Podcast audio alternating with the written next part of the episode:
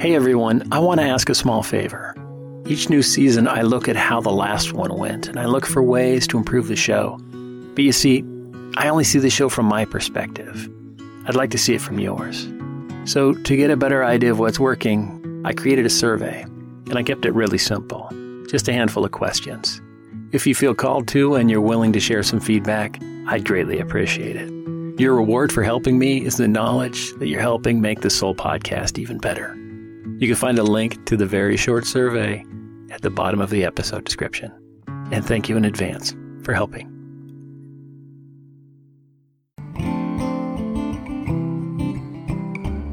Henry David Thoreau said, Heaven is under our feet as well as over our heads. Welcome to the Soul Podcast. I'm Stacy Wheeler. In the late 70s, companies in office buildings in large cities started noticing something strange. Their workers were starting to show a variety of symptoms.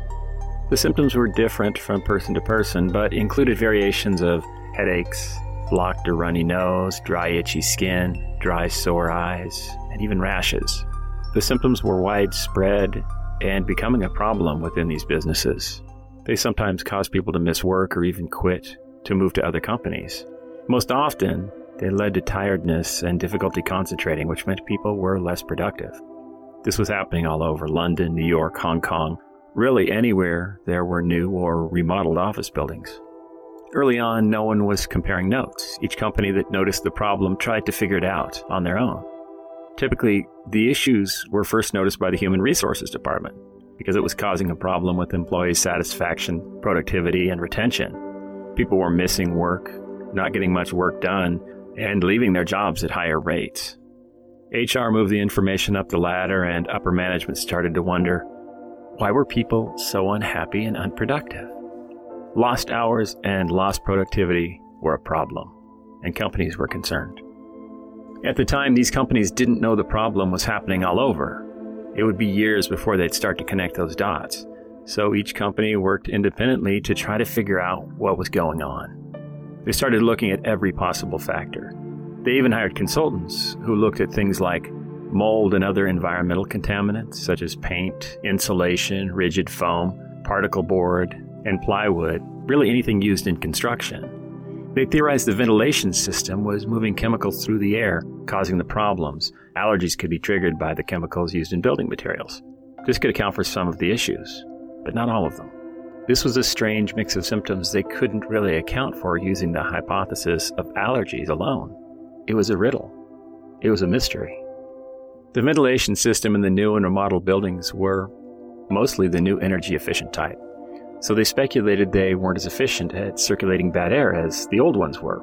Or maybe the bad air was outside and it was moving it in. No one really knew, but the ventilation might be a factor, they decided but they also decided it alone could not solve the riddle.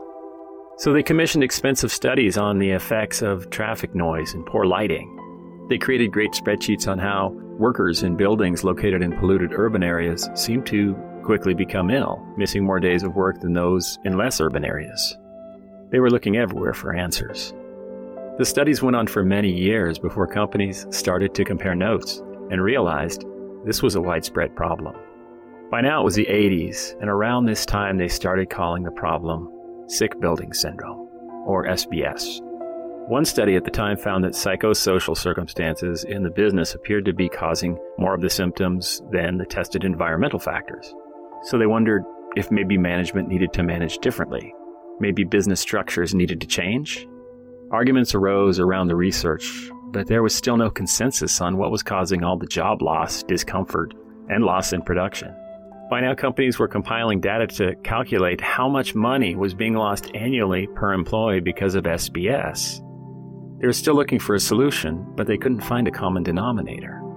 As the research was compared from organization to organization, something interesting emerged. The lowest rates of sickness in organizations were found in businesses associated with forestry, agriculture, and sales workers. They started to examine this information to see if they could figure out why. By the mid to late 80s, companies were releasing guidelines to reduce SBS symptoms. These were lengthy documents that made recommendations on things like building materials, ventilation system refits, mold abatement, reducing the length of time spent inside, replacement of old stained ceiling tiles, replacement of old stained carpeting, and dozens of other suggestions.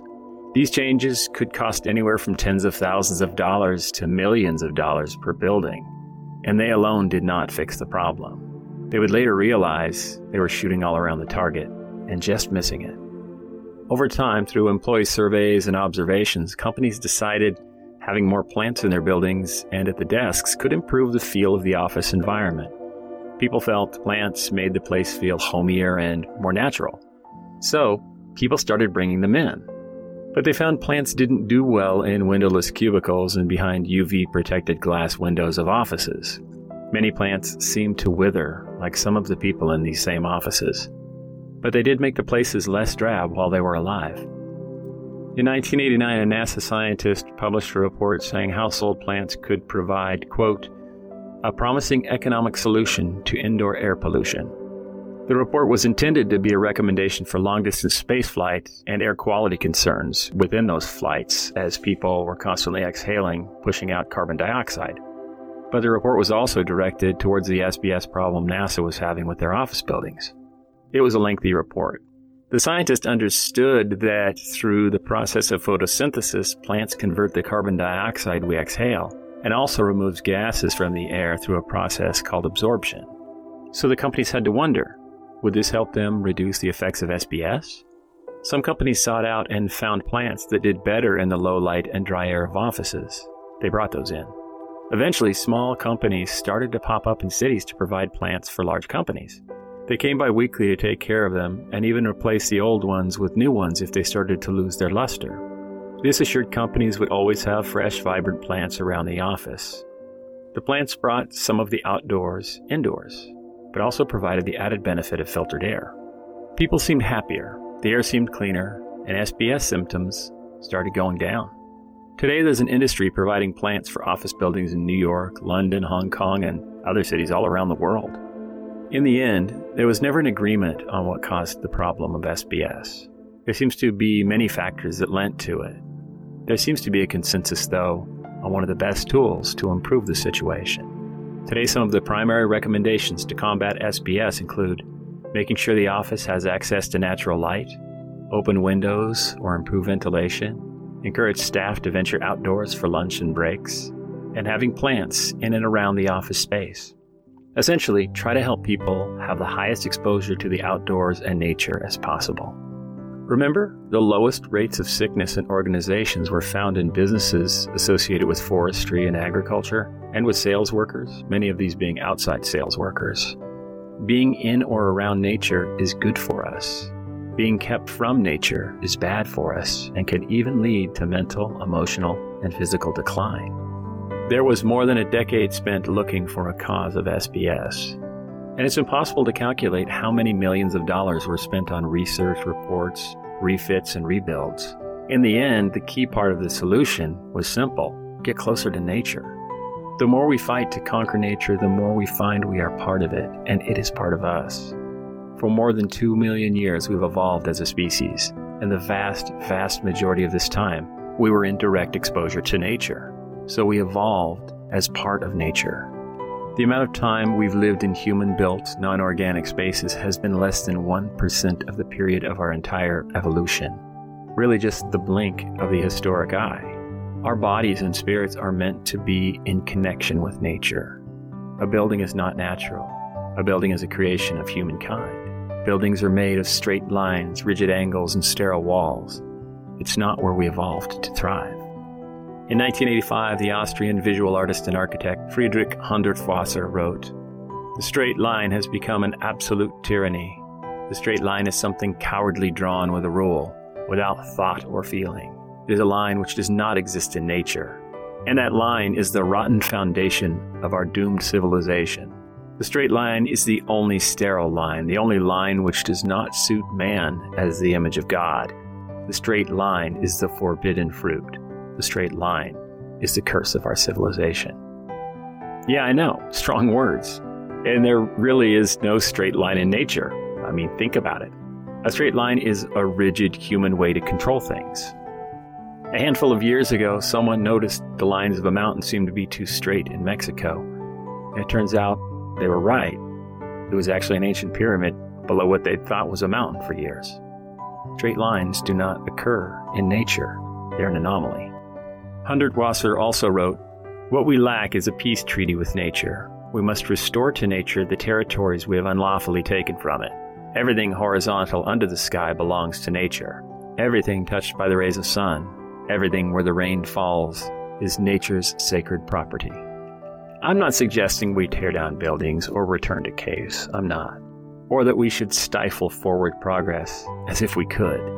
Humans have an innate drive to make new stuff and improve old stuff. It's what made us the dominant species on Earth. There's no helping but go forward. What we've lost in the process of progress is our connection with nature. And the best architects have always understood the importance of this. Frank Lloyd Wright was likely the most famous architect of the last century and he wrote, A building should appear to grow easily from its site and be shaped to harmonize with its surroundings if nature is manifest there. We are part of nature. The further we move away from it, the more we realize we suffer from its absence. We are linked to nature because we are nature ourselves.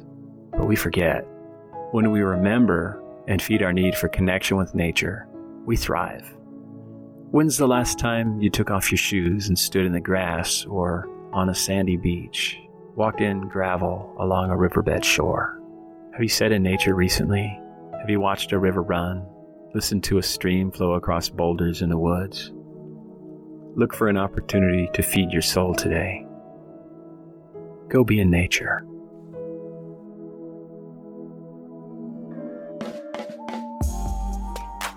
Thank you for listening to the Soul Podcast. If you enjoyed what you heard, learned something new, or were just entertained, please tell your friends about the show. This is the best way for people to find the show.